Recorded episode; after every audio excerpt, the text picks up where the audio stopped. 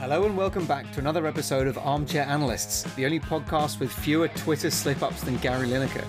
My name is Rupert Meadows, and I've written and broadcasted about all things football on platforms such as Talksport Radio and Give Me Sport.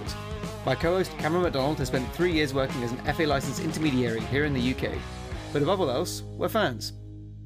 Yeah, thanks for that, Rupert. And uh, we will, of course, be continuing uh, the last episode. This is part two of sort of a, a two parter. Um, that, of course, being our bottom 10 uh, Premier League predictions for the 22 23 season. Um, but, of course, we would be remiss if we didn't start off with a little bit of fantastic news. Uh, I say a little bit, it's, it's maybe the most monumental news to hit this country in a long time, and that is that it's finally come home. England have finally won a major international tournament. And it wasn't the Lions, it was the Lionesses. It sure was, yeah. Um, the, a team that wasn't even um, a thing back in 1966 has gone all the way, something that the, the men's team have been entirely incapable of doing for the last 56 years. So, um, I mean, just really, really happy. It's great to, great to actually finally be winning something as a country yeah, a, a, feeling I was not very used to on Sunday, sort of watching my weird, you know, the national it? team to, to, to, win and be excited. A little bit annoyed that we didn't have a, a, bank holiday or a sort of national holiday on Monday because I was certainly celebrating like we were going to be given one on Sunday.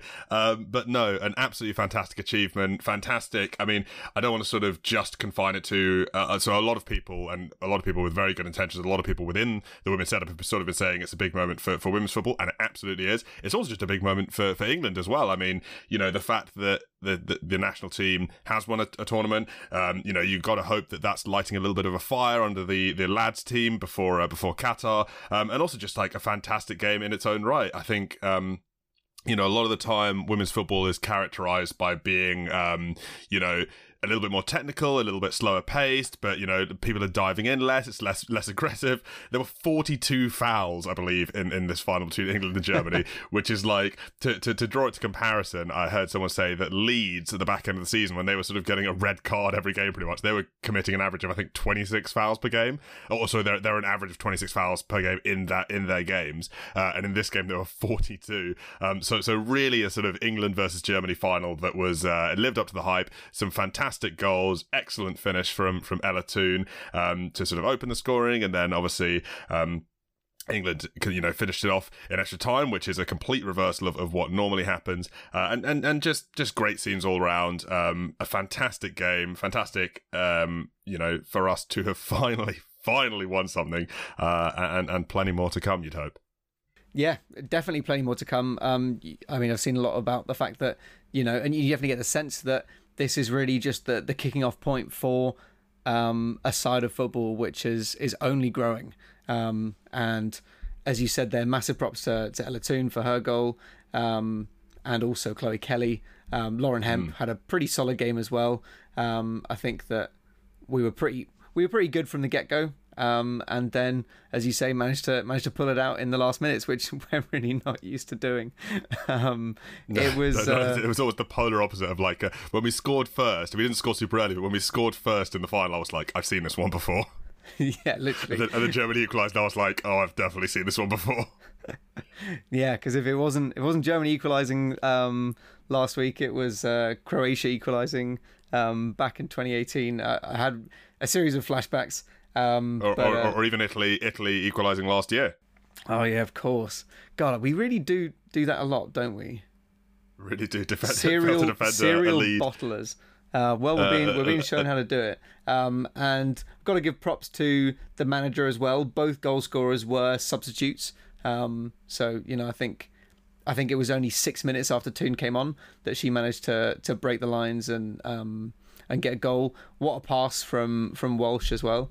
Um, and yeah, I think uh, we're all pretty excited to see see more of, of this team yeah, to see more of this team, and also, you know, still very early doors. Uh, it is Tuesday as we record today, so it's very fresh in a lot of minds. But already, a lot of figures have been coming out about, you know, um, the various sort of ticket sales for different women's Super League sides, and there's been, unsurprisingly, a huge amount of interest in sides up and down the country. Obviously, your your Manchester City and your Arsenal's and your Chelsea's that have some of the sort of top players from that team have have benefited a lot, but they are already quite big as a result of being attached to big clubs. I saw, I think it was Aston Villa women had quite quite a big um, surge of, of, ticket sales. Um, so yeah, if I'm getting that correctly, it was it was some team uh, that wasn't one of the traditional sort of big six that already has like a an attached um, you know commercial titan to it I, I, suppose you could say. But yeah no definitely really interesting and i assume it's going to be much the same for for all the women's teams in this country.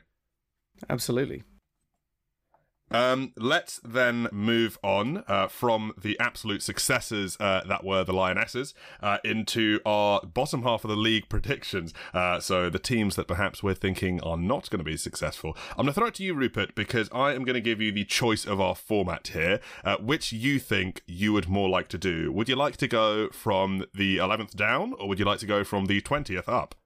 Oh, I, I, I think let's go. Let's go 11 down. Uh, that's that's just my opinion, though. I'm willing to be swayed, but I think I want to end in the nice meaty topic of the relegation battle. Let's do that indeed, uh, then, because I have a couple of controversial uh, topics, especially towards the, the bottom end. Uh, so stay tuned for those. I'm ah, sure you do as well. Interesting. Um, for 11th place, I have gone for a team that I believe you went for in your top 10. I have now come round to Leicester City. Um, Wow. Leicester City are the only club at time of recording uh, in the league to yet sign a player, and are also in the in the midst of fending off offers from Chelsea for Wesley Fofana and from Newcastle for James Maddison. They had a really up and down season last year. They slipped from fifth to eighth uh, between the 19, uh, sorry 21-22 2021 and 21-22 seasons. Um, they've got an aging squad, no reinforcements, and even today the news came out that Kasper Schmeichel had departed for Nice. Um, my hopes as a result are not massively high for the Foxes. Um, add to this they have a really tricky series of games in their first eight fixtures. They have Arsenal, Chelsea, and Spurs all at their grounds, uh, plus Manchester United at the King Power, and Leicester's home form is going to have to be pretty strong to start the season, or they can find themselves in a scary spot come the international break. I also want to just mention because it's something that we didn't mention so much last episode. It was sort of hinted at here and there, but it's something that I think is important to mention here, specifically with the uh, sort of lower sides or the typically lower sides we haven't really talked much yet about the effect of the World Cup on this coming season and also sort of this international break that's coming in after game week eight. A lot of people are looking at the season like it's being sort of split into quarters. Um, and so for a lot of mm. teams, I've been looking at how their first eight games are going and sort of they've got eight or so games. Uh, I think it is another eight games out for the World Cup. I mean, all we need to think about last season is the difference between the Premier League's best player, Mohamed Salah, before and after the AFCON, to, you know, imagine how it might look for some of the sides that have players who are going to the World Cup and some of the sides, like if you're for example, Nottingham Forest, and you're not expecting to have a lot of players go to the World Cup, is that going to give you the edge over a side like, for example, uh, Leicester or, or an Aston Villa, who might have a few teams going to the to the World Cup? It's not unthinkable it's not unthinkable. It'll definitely change the the momentum battle. I'm sure. Um, I think broadly though, I can't imagine any one player having the same kind of drop off as someone like Mo Salah because I do feel like th- that Afcon thing where he, he's carrying the whole. Um, you know the the team on his shoulders in terms of like really trying to drive them towards um, a historic title. I feel like I feel like that is singularly you know damaging for a player to experience. Um, but, but, then uh, you're, you're saying so uh, that's true. But Mohamed Salah was, was one player, and they had a couple of players that went to Afcon, but there was one of the three. Let's say you're Chelsea, who, as we discussed last episode, could be in for mm-hmm. a, a, turbulent season. Like most of their squad's going to be going to the World Cup. So if like a third of those players come back and are really really nerfed, then they could slip down really far and have a tragic year. They could do. I think um it's, it's so hard to say, you know. We just haven't had it before.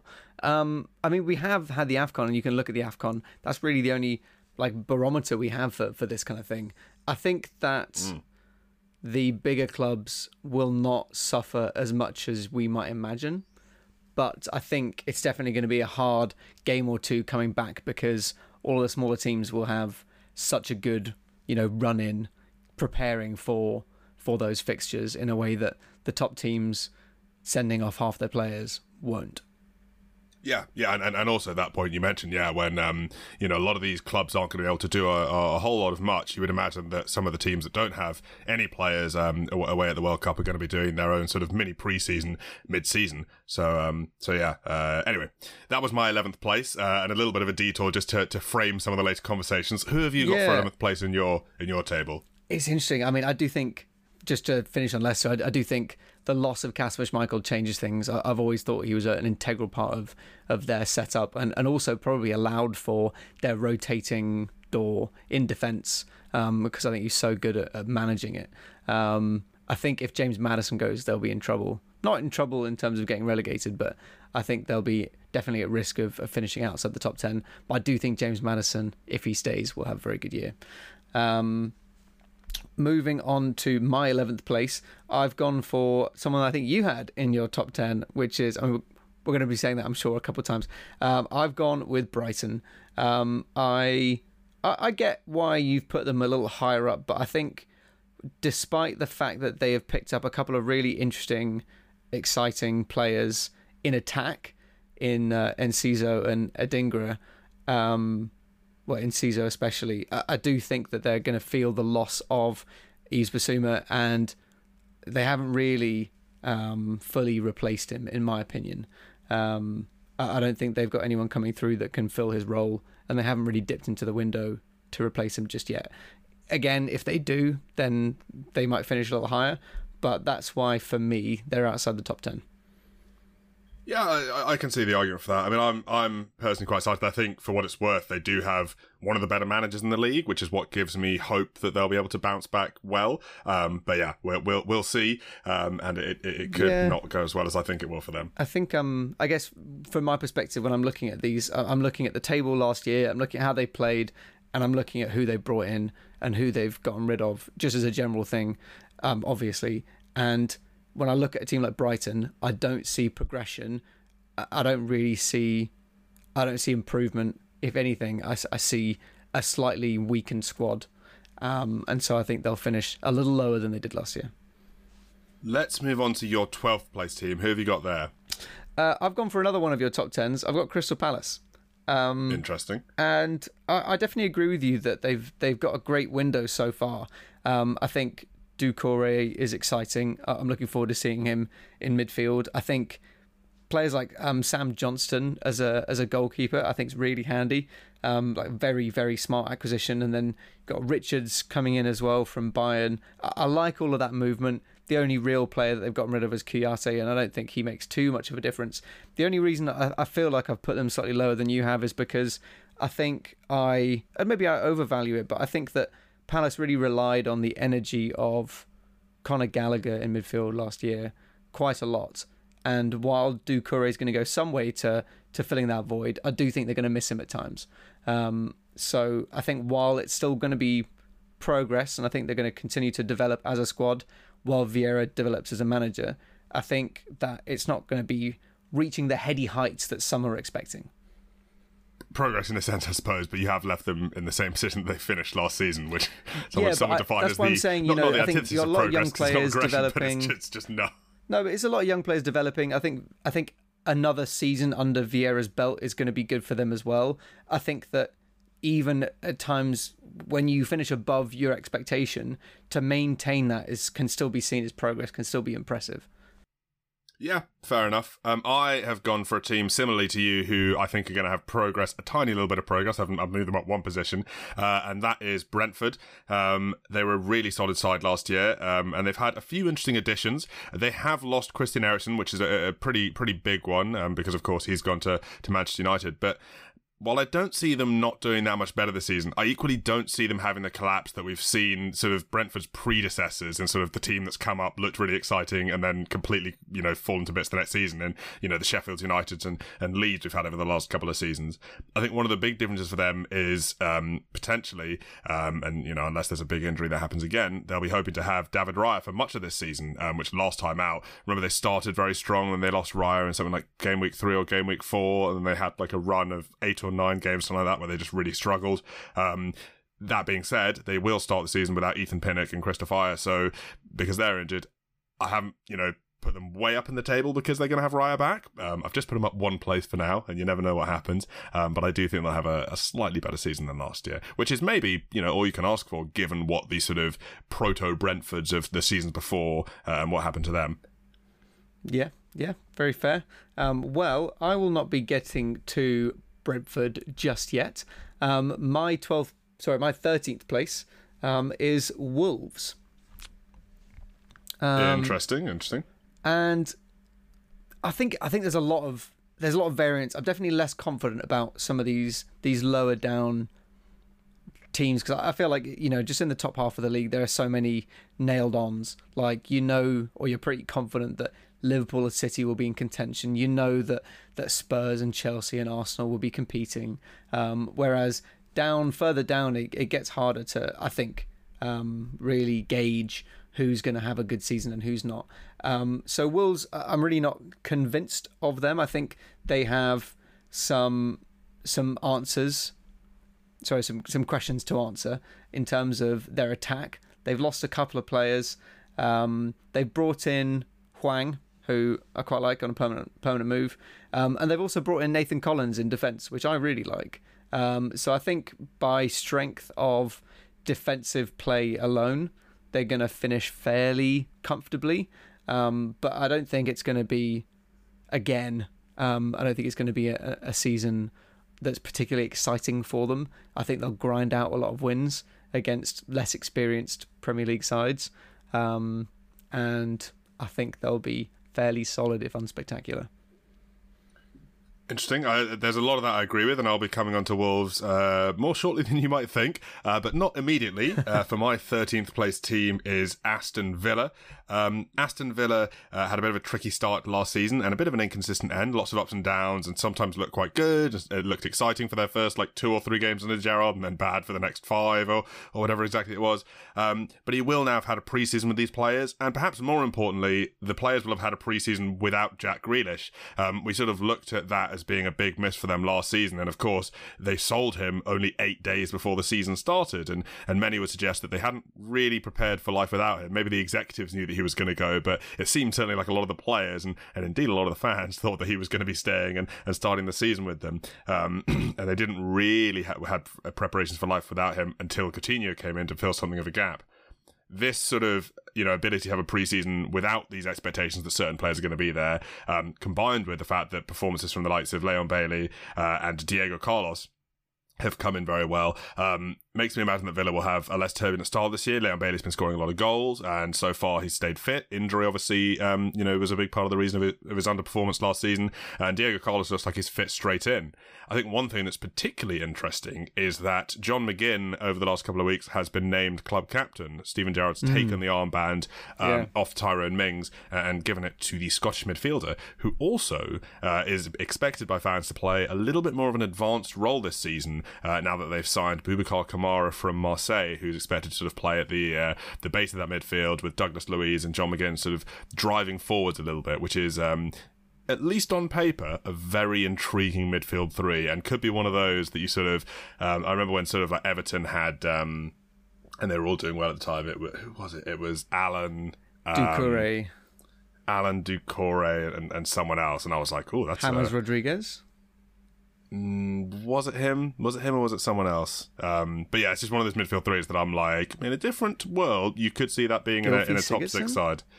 No, I'm I'm I'm trying to think, and it wasn't it wasn't uh, Andre Silva either. Anyway, wh- whoever it was, mm. I'm drawing a blank on who, who exactly was. Maybe it was James Rodriguez. I don't think so. It was the midfield three. Anyway, whoever it was, uh, I remember thinking hmm, that was quite nice. And I like just thinking about this midfield today, and I was like, hmm, that's that's quite nice. You wouldn't be if you transplant that midfield into Manchester United's team, is it better than what they currently have? Potentially. um, so, so you know, I, I think, um, yeah, lots of interesting stuff to see. Lots of exciting players who are going to have had a bit more time to settle in. A manager who will have had a bit more time to settle in. Um, so yeah, I, I think thirteenth again, not a massive improvement um, because I still think there's a couple of questions marks, uh, question marks around uh, Steven Gerrard, but I don't see them having a, a shocker this season. Yeah, I think um, I mean, I think you've you've outlined there kind of why I put them higher. I think that they're still moving forwards. Um, I think John McGinn's a really good lad. I think he's a good leader. Um, I think he he's so often not just for Villa but for Scotland is the player that um, the team turns to to to produce something. And I think that his ability to arrive late in the box and get on the head of things, and his ability to progress play forwards, it is only going to get better with a stronger defensive midfield partner. Um, so yeah, I, am excited to see uh, how they do as well. And I know what you mean. It's interesting. Uh, we we will see how um, Steven Gerrard does. Um, but who have you got for your 14th place? Here is where I have uh, the Wolverhampton Wanderers. Um, they ended up the season in pretty poor form last year. They didn't pick up a win in any of their last seven games. Uh, and their response in the window, as you mentioned there, they've permanently signed uh, Hwang Hee-chan. He's a, a, decent, if unexciting, performer last season. I know he had sort of injuries here and there. Uh, and Burnley's Nathan Collins, who I actually think is quite an interesting signing. Um, he arrived at Burnley from Stoke last season and had arrived um, there quite highly rated. I think a couple of the uh, sort of higher up clubs were chasing after him, but he was sort of went to Burnley because he thought he was going to play straight away, um, but then just didn't really have the chance to shine in a side that ultimately went down. Um, but Wolves, uh, yeah, it's they're two decent signings. They're not amazing signings. They're not transformative signings, um, and especially with the recent news that Raul Jimenez has again picked up an injury and is set up set out to be out for at least six weeks. Uh, Wolves could be set for a very tricky start indeed. That being said, Wolves are Wolves, and Bruno Lage's Bruno Lage. So I do back them to achieve some level of consistency as they go into the season. I don't think they'll be in any real danger, but I also don't think they'll be in any real danger of, of getting into that top half or, or even threatening it. So I I think they'll just be in the mixed veg, to be honest. They're, they're not a side that I'm expecting big or bad things from. Yeah, I think, um, I, I yeah, I mean, I think I agree with pretty much all of all of what you just said. Um, just put them one place above um, so yeah, I think well well put. Um, now for my 14th place, uh, I'm going. I'm dipping my toe in the rogue waters, and I've got Fulham. I've got Fulham 14th. Um, that is that is controversial. well, it, do you know what? It is and it isn't. I think the only reason why it's controversial is because of how bad Fulham have been in recent years, trying to come up to the to the Premier League. Um, they've never really landed on on a formula that works. But um, you know, I'm sure in six months we'll be saying how short my memory is in terms of thinking back to those times. But I just really like what they're doing. Um, I know, as I'm sure everyone remembers, last time they came into um, the Premier League, they bought a bunch of really exciting players like Jean-Michel Seri. Everyone thought they were going to do really well. Um, not necessarily everyone, but a lot of people did. Um, and was that, was that last time or was that the time before last? I, I would lose track with Fulham. Was was the last time not when they oh, didn't I, spend it, money, and the it, time before was when they spent hundred million? It must much as they went down both times, any, but. I think you're right. They, I think, they, I think they right. did, but one of them they spent loads of money and it didn't work, and then the other time they were like, "Let's have more of a considered approach," and it didn't work. Yeah, no, you're right. It was it was two goes ago. I mean, look, I, I just I just really rate the, the moves that they've made. They've not spent a massive amount of money. They've only spent, I think they've spent less than 30 million so far, but the people they've picked up have been really intelligent. Um, Kevin Mbabu is a really good right back, and I think purpose built for the Premier League. They've got him for less than 5 million. Andreas Pereira from Man U, I think, is really going to fill a hole for them in attacking midfield, and I'm excited to see him line up for them. And then I have no idea how they've managed to sign Joao Palhinha, like the rest of the footballing world. How have they done it? He is an absolute class player. I'm actually pretty sure um, last January when we were doing transfers, I said that I thought Manchester United should pick up this player because that's how solid he is in defensive midfield. So I just think that they've they've they've picked up some really great players. They've got rid of a lot of dead weight, get got rid of a lot of dead weight in Anguissa, Carvalho, and Seri. Um, and I, I just think that they absolutely dominated the league, the championship last year. And well, I, I, don't know if it's fair to call Fabio a dead weight. Like Liverpool fans are so keen that they've signed him. They're like, we've got someone who's going to be the next big thing. I, I, that is, is a fair point. Um, the, the I, others maybe. I think it's more, it's more just that I think that they've they've got. I just like the fact that they've gotten rid of quite a few players. Maybe maybe that's silly of me, but I, just see it as being very kind of efficient, um, and it seems like a far cry from when they spent a hundred million on a lot of players that they then just tried to like wedge into a starting 11 it feels a lot more of a considered approach um, I, I, think that's what i'm saying I, I, hear what you're saying though he he wasn't wasn't quite the player that they had hoped he was going to be, and I guess he's gone now. But no, I just uh, I just think Fulham might have a little bit about them this year. Well, we'll circle back to my thoughts um, a fair bit later in the episode. um, I, don't, I, don't, I, don't, share the, the same the same enthusiasm. Oh, what would we be if we didn't have a couple of rogue ones in there?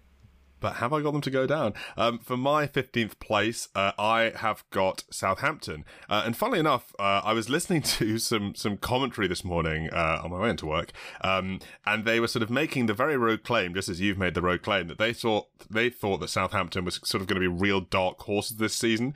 Um, they've sort of added this number of really young players that have got significant promise.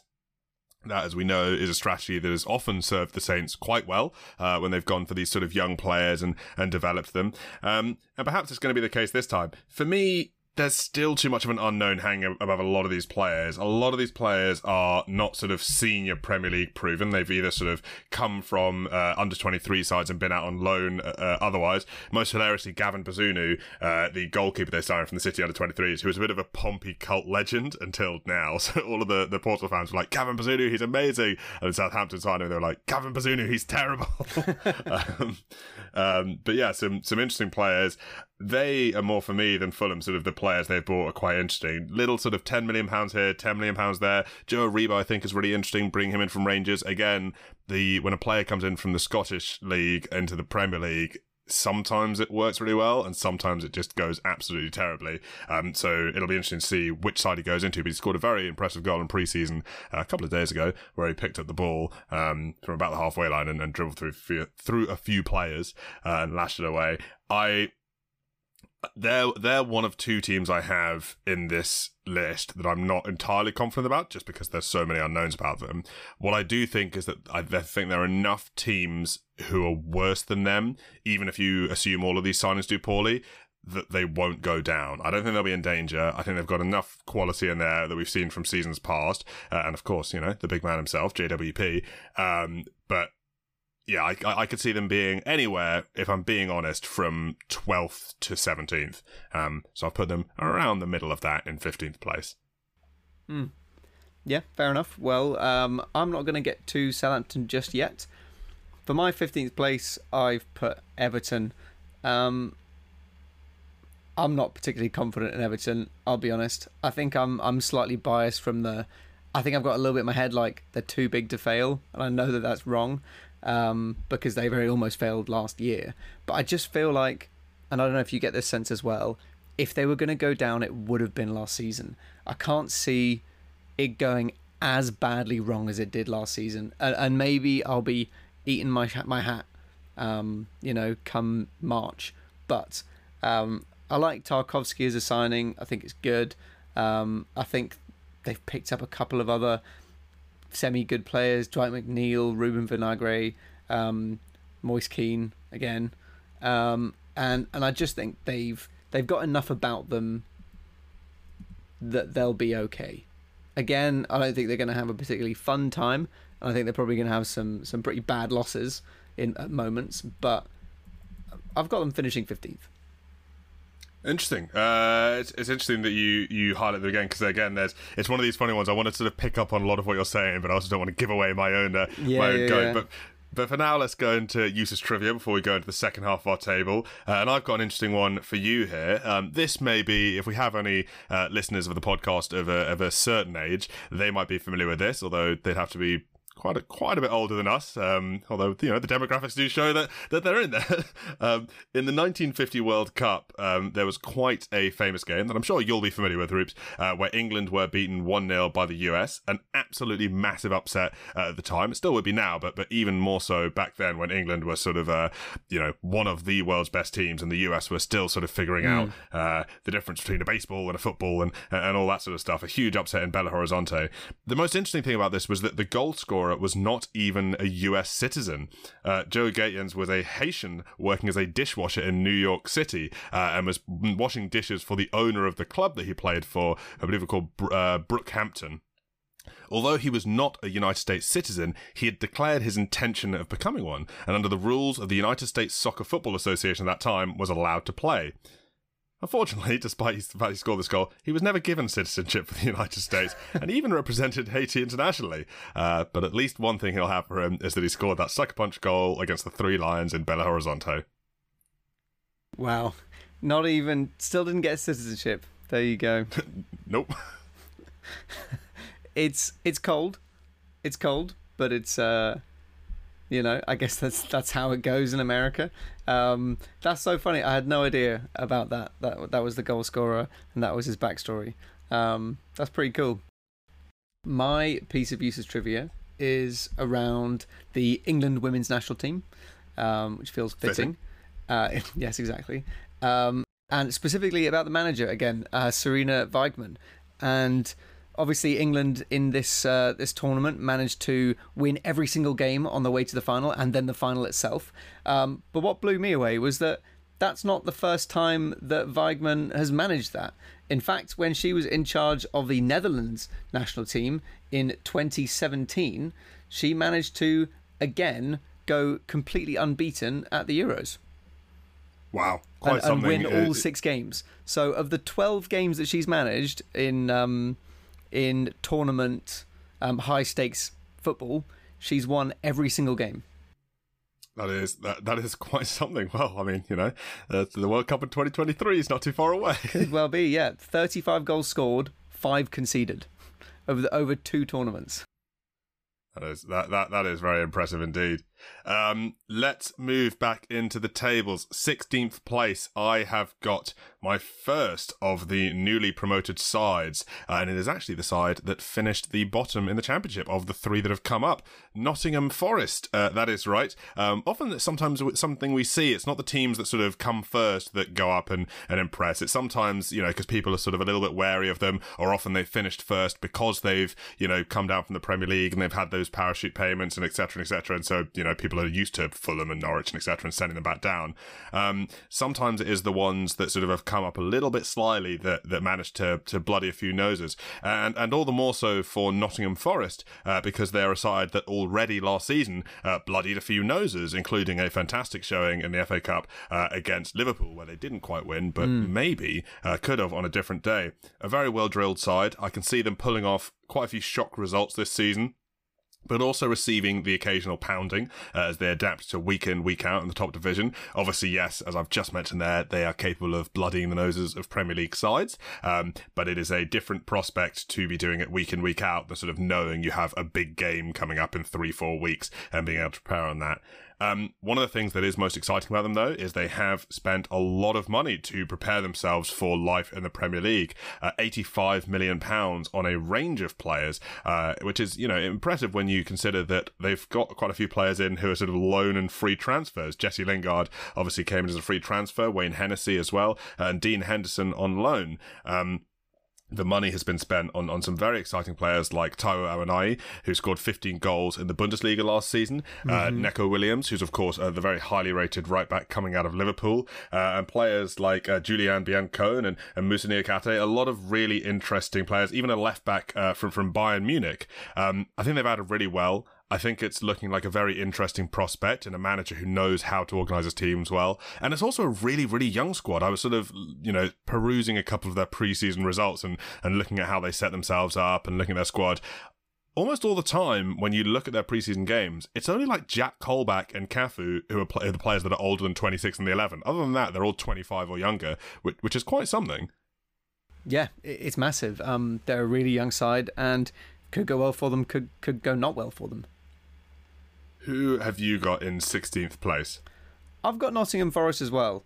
Um, and I think you've you've laid it down pretty well there. But I guess the the things to add would just be, I, I really like the signing of Jesse Lingard. I think he's got a nice new opportunity to to strut his stuff um, in a way that he just didn't since he returned to Manu from West Ham. I think um, my concern is, as you say, that um, it's a young squad. My concern is that they've brought in a lot of new players, so there's a lot of, of churn, um, and and also it's it's about Jesse Lingard again, which is just that he's on a lot of money, um, mm, and I think yeah. that I think that there could well be a little bit of uh, of malcontent, malcontent, discontent in the dressing room mm, if if he doesn't do very well, um, and if you were going to bet on a player, it probably wouldn't be Jesse Lingard to do very well. Not because he doesn't have it in him, but just because uh, it wouldn't be a very sensible bet.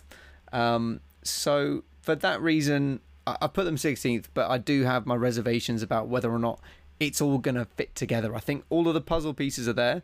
but you know whether or not they can they can slot into place and make it happen is another thing. It, it's funny, yeah, because you mentioned Jesse Lingard and his huge wages there, and it's it's funny that he he turned down the move to West Ham um, for a move to Nottingham Forest for significantly more money per week. But it's interesting because Jesse Lingard, as we saw from his time at West Ham last the you know the other season, as compared to his time at Manchester United last season and, and all the other seasons he's been there, is very obviously a player who thrives on A, confidence, and B, sort of having a very good support system around him and a squad that, and, and a sort of a management system that, that sort of helps him out and, and looks after him. We saw that, you know, having Kevin Nolan uh, and, you know, Mark Noble, Kevin Nolan is the first team coach and, and Mark Noble is the captain, you know, present in West Ham to sort of look after all the younger players was, was hugely, mm. hugely influential on, on his game coming good. And I just feel feel like, firstly, why would he not choose to go back to a club that's done so much in helping him achieve the best form of his life? And secondly, as you mentioned there, firstly, there's going to be a few sort of side eyes in the dressing room when he comes in on his, you know, reported 200k, 200k a week uh, pay packet when a lot of the players there are going to be earning like 20k a week. And secondly, even if he didn't have that pay packet, or even if everyone there's completely fine with it, you know, we've all seen the memes already of like Jesse Lingard when Nottingham Forest are 4 0 down, but he's scored his first goal of the season. He's doing sort of all sorts of mental celebrations. You can easily see that turning to a little bit of resentment, a little bit of malice, and all of a sudden that'll translate into Jesse Lingard not playing his best football.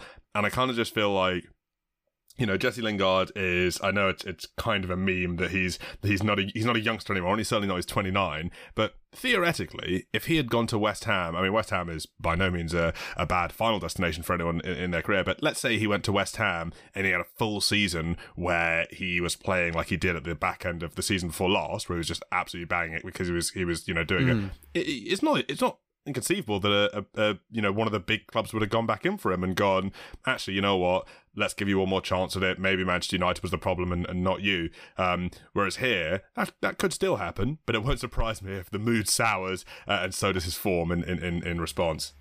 Yeah the only thing that i can think beyond the fact that he's just accepted a lot more money is that to to be on that much money and to be at a club like like forest is it's it's secure. It's a lot more secure, especially going ahead of a major international tournament, which presumably he wants to be a part of. I think he's nailed on to start every game that he's fit for for Forest in a way that West Ham probably might not afford him. Um, West Ham have quite a lot of of players in that attacking midfield role. Um, and while Lingard did incredibly well for them, and you instinctively feel like if you were Lingard, you probably would have done, you would have moved back to them. Um, I kind of understand the move to Forest on those terms, but I do think that it's a little bit odd. No, I, I, I, take that point for sure, um, and it's interesting the the World Cup conversation because I, I assume, yeah, he does want to play, and he's probably made this judgment call in part because he thinks it'll be more likely to get him on the plane. But We'll have to see how it ends up. Who have you got in 17th place? 17th place, avoiding the drop, I've put Leeds. Um, now, I think you, you might well have them here. You might well have them just going down. And, and I would accept that as well. I think the main reason that I think they're going to stay up is just because it seems as if the profile of the club is shifting towards a Premier League side. And what I mean by that is there seems to be a massive difference in the amount of outgoings and ingoings financially with Leeds than there are with any of the clubs around them. Um, you know, they've they've sold Kalvin Phillips and Raphinha for a collective 95, 96 million. Um, and while they're really going to miss those players, you know, they've bought in five different players for more than 10 million. And and that kind of movement is so much higher than than, you know, the other clubs around them. Brenden Aaronson, I think, is going to be really exciting to see. Um, I think Sinisterra is going to be good too, but but maybe not as excited for him. And then I just think that you know that they've they've strengthened in quite a few areas. They brought in a couple of new defensive midfielders. They brought in a right back, um, and I think the fact that they've got Tyler Adams and Marc Roca um, in in central midfield, possibly to replace Kalvin Phillips. Um, I feel like even if one of them doesn't doesn't quite kick off and start flying, hopefully they'll have enough in the tank to to do the same. And they've got quite an exciting player in um, Darko Gyabi coming from Man City youth teams. He's only 18, but he's currently playing for their under 23s. Um, bought him for five million. I, just think, I think they'll have enough to stay up, but um, yeah, I think they'll they'll still have a couple wobbles. Yeah, I mean, I've I've also got Leeds in, in 17th. I think they'll they'll just about stay up. I think one of the things for me is I think that the teams I've got below them are in so much more trouble slash worse. Uh, even though, of course, Leeds were the closest to going down last season. Um, and that was, you know, while they still had Raphinha, uh, having lost him and also Kalvin Phillips at this window. We already saw what they were like last season when Phillips was out for an extended period of time. He'll now be out for ever, and so will Raphinha. Uh, so it'll be a whole season. Um, their new signings are quite interesting, but they will desperately need to hit the ground running, uh, as well as their manager, who's still kind of implementing his brand of football. What I will say about Leeds is, you know, you mentioned there that they've had some incomings and some outcomings It's very different from everyone else. It's also interesting looking at the players that they've brought in and sort of the profile. Obviously, a lot of these players are from the Red Bull stable of clubs, and that is sort of where Jesse Marsch came from. So you would imagine that he has sort of been given the backing of the board and sort of dispensation to to build his kind of football team, which is both a big confidence booster for him and the players that are under him, but also you would imagine going to give him the ability to play with the kind of players that he wants and sort of, you know, if we think about sort of the biggest challenge of managers sometimes being rooting out the old ways and implementing their own, uh, surely that's going to be a, a real tall order with someone like Marcelo Bielsa, uh, whose roots would have run pretty deep. um, so being able to sign hmm. players from that Red Bull stable of clubs, uh, and, you know, as well, obviously, as you mentioned there, uh, Bayern Munich. So another player from Germany where, he, where he's very familiar. It, it should hopefully if there is a transition to be made towards the Marsch style of play effectively, help that happen. Yeah, yeah, yeah. Um, I think, yeah, we we've covered covered Leeds fairly well there. Um, I, I agree. I think they're going to stay up, um, but be interesting to see how they do.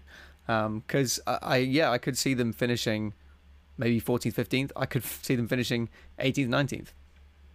Yeah, definitely. It, it, it could go either way. I think a lot of it, yeah, depends on can Jesse Marsch, with these players that are sort of tailor made for him or ones that he's very familiar with, manage to implement his style? And, and is his style a suit for the Premier League? Because we don't even really fully know that yet. It was such a such a sort of chaotic uh, maelstrom at Leeds by the time he came in that I think he was kind of just fighting for his damn life um, and not really getting the chance to uh, to play the football he wants to a lot of the time. Um, but mm. that is all the teams that we think are staying up this season. We now come to our final three, and you know, listeners, keep keen listeners who have been taking notes all along will know uh, which three we've gone for. But uh, let's go into them already, not least because it's time to go into the order. Um, I, for my 18th place team, have got Fulham here. Um, you mm. had them a little bit higher. I think you had them as 14th, which I think is absolutely insane. Um, I, I, I, take your point that they've had some some incomings, and some outgoings. I think they've overdone it a little bit. They have got a very very light squad, and and just on Sunday when they played Villarreal in their final um you know preseason game of the of, of the the preseason, Marco Silva was like, the players are ready for for the Premier League. Individually, I you know they've worked really hard. They were really good last season. They've prepared perfectly. But as a squad, we have 16 senior players. How are we supposed to play in the Premier League with 16 senior players?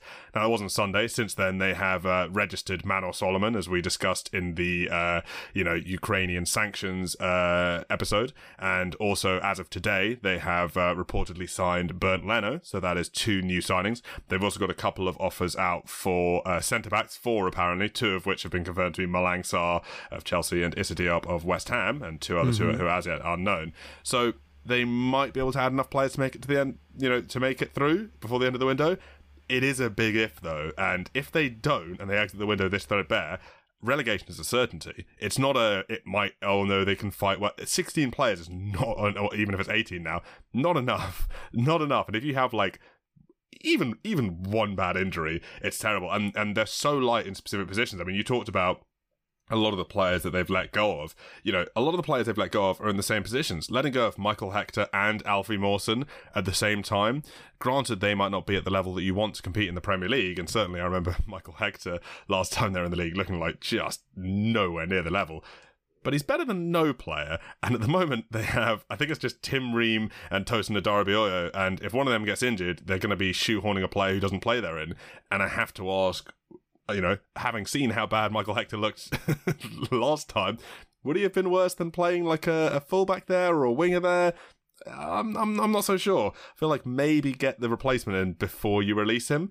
Um, or sort of you know get those get those signings very early in the window before the, the, the contract expires. So yeah, I just think such a threadbare squad. So many players released without any real replacements in in mind. Even even now that they're on eighteen, eighteen is not enough. Eighteen senior players is is, is not enough to, to, to start the Premier League season. Um, I do think one of the things that you know um, they do have not go. It is a weird thing way to say it, but not going for them is like I think it's kind of a much of a muchness uh, whether Fulham signs any players between now and the window closing versus the first game because the first game they played Liverpool, like they could have had the best window and they were still losing that. So I don't think it matters that much. Um, it would have been nice to have more of a pre-season, but I don't. I don't think whoever they signed, I don't think it was going to make a difference when they when they play Liverpool. Um, I think at Anfield, or is it? Or is it? No, is it Craven Cottage? I'm, I'm not, yeah, no, sure. hey, yeah, not for that first game. It's not going to matter too much. I think. um Yeah, Craven Cottage.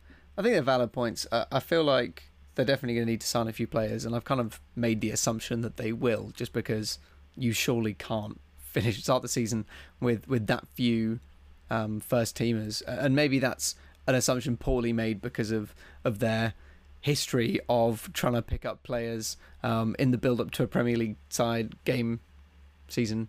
Uh, and, they're not really working for them. Um, but I feel like just because they're not going to be competing on as many platforms as other teams, and they're not going to have as many players leaving um, for the World Cup, I think they'll they'll get by at least until January. And if it's really looking threadbare at that point, um, I'll back them to to pick up a signing or two if they need to. Um, but it's definitely definitely an ambitious claim for me to put them that high. But you know, you got to go with your gut sometimes. Who have you got uh, for your first team to go down? I've I've got to play a team here that I think you put potentially fifteenth, um, which was Southampton. Did you do you have them fifteenth? Mm, I did have them fifteenth.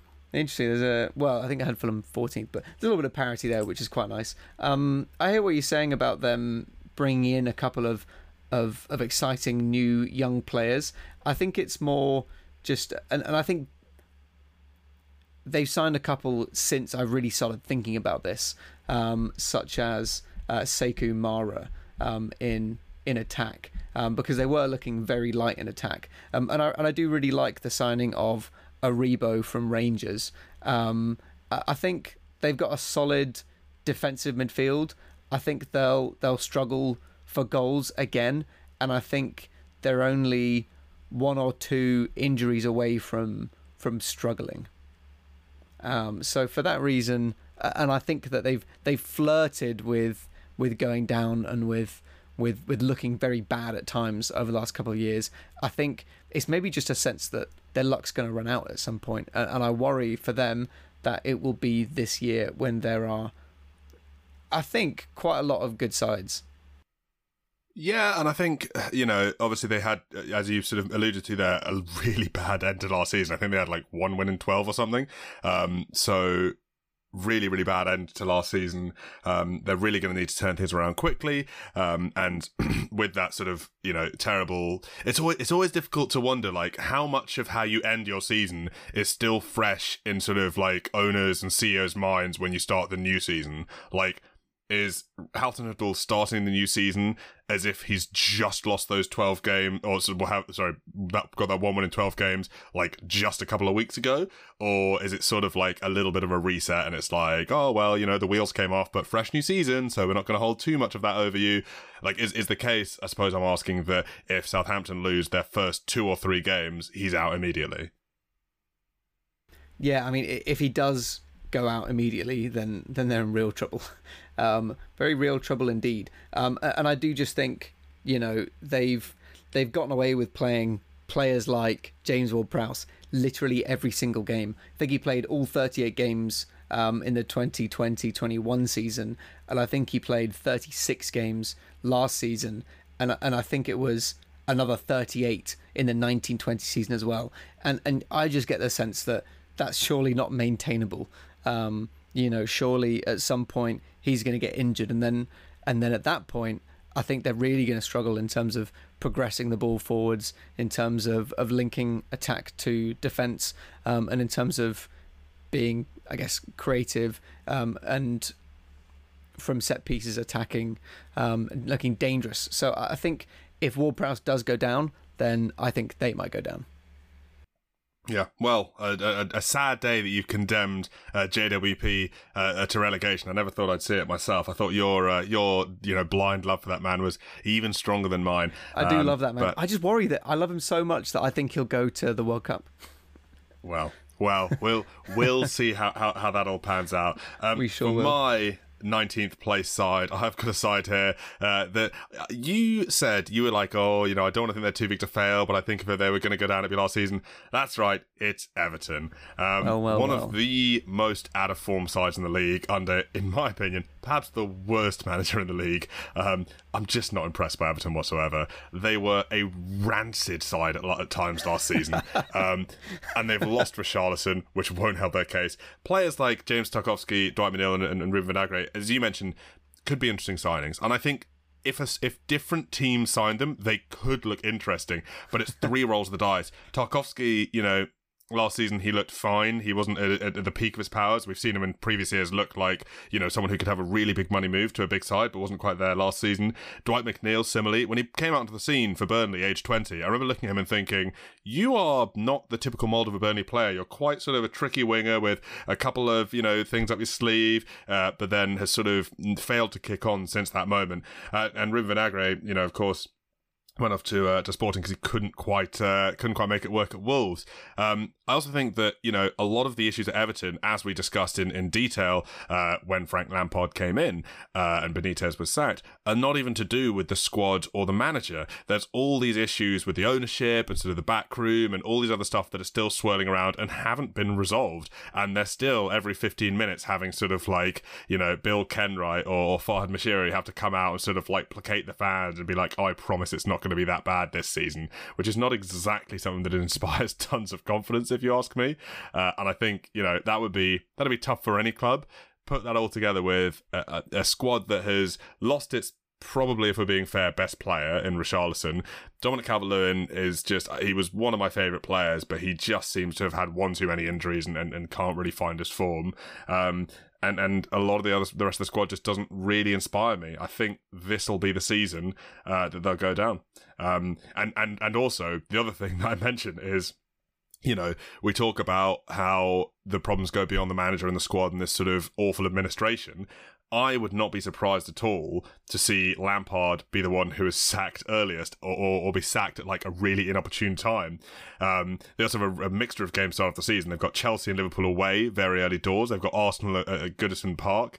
Um, I, I kind of think that for Everton's best chance of survival, they need to actually start badly and sack Lampard so that the new manager can come in and have time to rebuild and use the window. but what I what I fear will happen is they'll they'll trundle along just enough to get through the window with Frank Lampard, and then they'll get through the, the January window, realize it's not working, sack him, and the cycle will start again. They'll get a new manager in. He won't have time to to assemble the kind of squad he wants because uh, he won't have a window, and, and they'll go down. Well, I'm not quite giving up on, on old Frank just yet. Um, I do think that it was a singularly terrible time to be taking over Everton um, when he did uh, at the end of January. Um, you know, they just sacked the manager at the very end of the transfer window, as well as um, a bunch of weird stuff going on in the back room. They'd they'd not really that's, that's, that's what I mean. That's classic Everton. That, that that stuff hasn't changed. Even yeah, if you think that, but what has changed? You know, what has great. changed for me is that Lampard's had a pre-season, um, and I think that I think Everton on the pitch will at least be slightly more stable than they were when he took over, and I think that um, you know it, just felt like such a, a pivotal moment when um, Everton came back from 2 0 down against Palace um, at the very end of the season um, to to win 3 2. Um, and, and, they played some of their best football that they had under Lampard. And that felt like a bit of a turning point. But um, I'm a man that believes in narratives probably more than your average one. Certainly. Who have you got for your 19th place? 19th place for me is Brentford. Um, I Ooh, that that's a. I, I feel like you'd mentioned them earlier, but I completely lost track there. That's a. I mean, that's a huge shout. I mean, I, I was talking about how we have these Sheffield United slash Leeds sides sometimes, so maybe it fits the bill. But I am, I'm shocked by that. But uh, but please go go ahead. I think um I think the main thing that that worries me when I'm looking at at Brentford is um their lack of of attacking players. I think that Christian Eriksen was a key part of of their their attack going forward in the second half of the season. I think he was really important to them, and I, they've not really replaced him. And I think they'll really struggle to replace him before the transfer window closes, just because of of his profile as a player. Um, they've also gotten rid of Marcus Forss, one of their attackers, um, and they brought in Keane Lewis Potter, who who does look exciting, but um, I just feel like they're really going to struggle to to have any any real teeth um, against a lot of, of Premier League defenses. I think I think they're going to be a low scoring side this year, and I don't think that they have the defensive strength of um, of the other teams that I've got staying up. Um, so I think I think they could well stay up, but uh, unless they pick up one or two more players in attack, I think they're going to have a really tough season. Yeah, I mean, it, it, it, could be the case. I, I, I guess I just take issue with the fact that your main concern of, of Brentford and their abilities is something that hasn't seen Wolves go down in like eight years. So, but that's I, what I'm saying. Wolves are a great example of a team which is really defensively resolute, and I don't think I don't think Brentford have that. Um, I think that they they've got a good core of players, but I think that be, beyond that, beyond a really solid um, midfield partnership and, and a couple of good centre backs, I think they struggle in a lot of positions. Maybe. I mean, I think a big part of their struggles was when Raya was out, and yeah, as mentioned, they will have you know Pinnock and Ajer out to start the season, so they could have a bit of a, a, death spiral. I am shocked by that. I'm intrigued to see which one of us turns out sort of closer to, to where they end up, um, because we have gone many, many, many positions apart there. So, so it'll be an interesting one to watch uh, as the season matures. Where did um, you put um Where did you put Brentford? I had them, uh, I believe, in 12th or 13th. I had them in 12th. So I had them 12th. You had them seven places lower in 19th. Which who is, they which got? Is who they got in attacking midfield? Who have they got uh, as a replacement for Toney if he gets injured? Well, I mean, I mean, in the in the in terms of replacing for Toney, Mbeumo was uh, was playing up top a fair bit last season. I think they're looking at Mathias Jensen to come in and try and fill the role that Christian Eriksen's left. Um, although I think he is a, a, a much inferior player. Um, so at this point in his career, anyway, maybe he'll continue to develop. I think he's like 26, but yeah, I, I I don't think that they're amazingly potent up top. I also don't think they're bad enough up top to go down. But we'll we'll see. We'll we'll, we'll see what happens. Uh, 20th place, uh, it turns out we have the same team, if I've done my remembering correctly. Uh, they play in red and black. They've just come up in second place. Uh, the Cherries the Cherries are just not not not a team that either of us have any faith in, which is interesting um, because they were a what's interesting a fantastic side in the Championship last season, um, and even though they finished second to Fulham's first, um, they managed to lose the least amount of games in the Championship last season and concede the least amount of goals in any of any team in the Championship. All that being said, for me, my chief fear is that their recruitment has been far too restrained to keep them up to the level they need to survive in the top division. We were talking about, you know, Nottingham Forest earlier and how they'd spent 85 million pounds on players, um, not including sort of the free transfers and the loan transfers. Uh, Bournemouth, in stark comparison, have spent 10.7 million, uh, all on Marcus Tavernier, a midfielder who they're getting from Middlesbrough, as well as free transfers of Joe Rothwell, uh, a midfielder from Blackburn, and Ryan Fredericks, a sort of second choice right back from from, from West Ham. Um, I'm concerned as well that when I look at their squad, the vast majority of their Premier League experience comes from players that went down with them last time. And for me, the cherry on top, the, the real sort of final nail in the coffin, has got to be that their manager is Scott Parker. Scott Parker's managed one club before for two seasons, and it was Fulham who he took up and then immediately took down.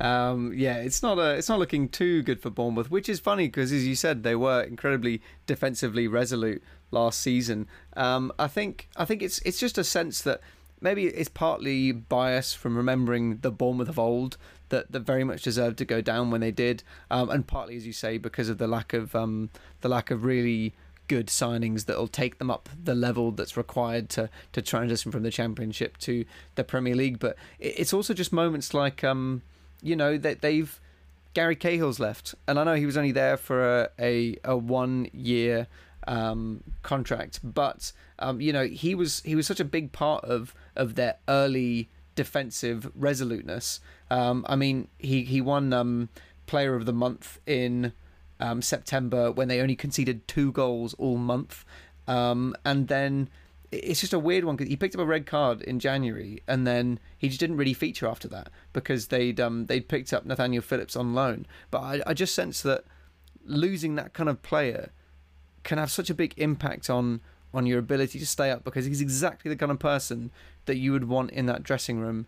Um, just you know, keeping a steady head on his shoulders, and you know, I, I recognise that it's probably um, out of their control. Maybe they just wanted to keep him and he decided to leave. I don't believe he's retired yet, from what I can tell. Um, he's just been released, um, and I think it's little moments like that that just make me feel like that they're just not quite going to have enough in that dressing room, and Scott Parker isn't quite going to have enough, you know, arrows in his quiver or or words in his heart to keep them up.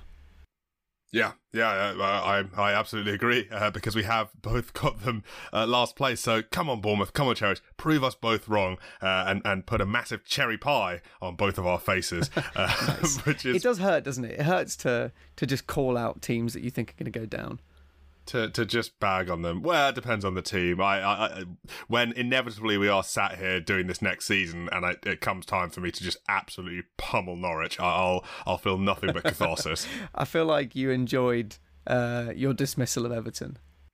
Yeah, no, I, I did as well, um, and I'm looking forward to seeing uh, how right slash wrong I, I, am about that, um, as I am for all of our outlandish calls. But probably a good place to end it for this episode, I reckon, Rupert. Um, so thanks uh, as always for chatting. Cam, thank you very much, and thank you to everyone for listening. If you have a different um, idea about how the table is going to look next season, or if you just really hate what we said, um, feel free to get in touch and let us know. Um, Cam, what's our email address again? Host at armchairanalyst.com is how you can reach us. That's the one. Um, until then, until next week, Cam, um, I will speak to you soon, and thank you for listening. Cheers, guys. Bye.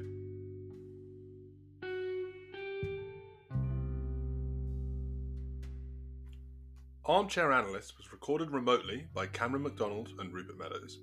The album artwork was provided by our good friend Amshel.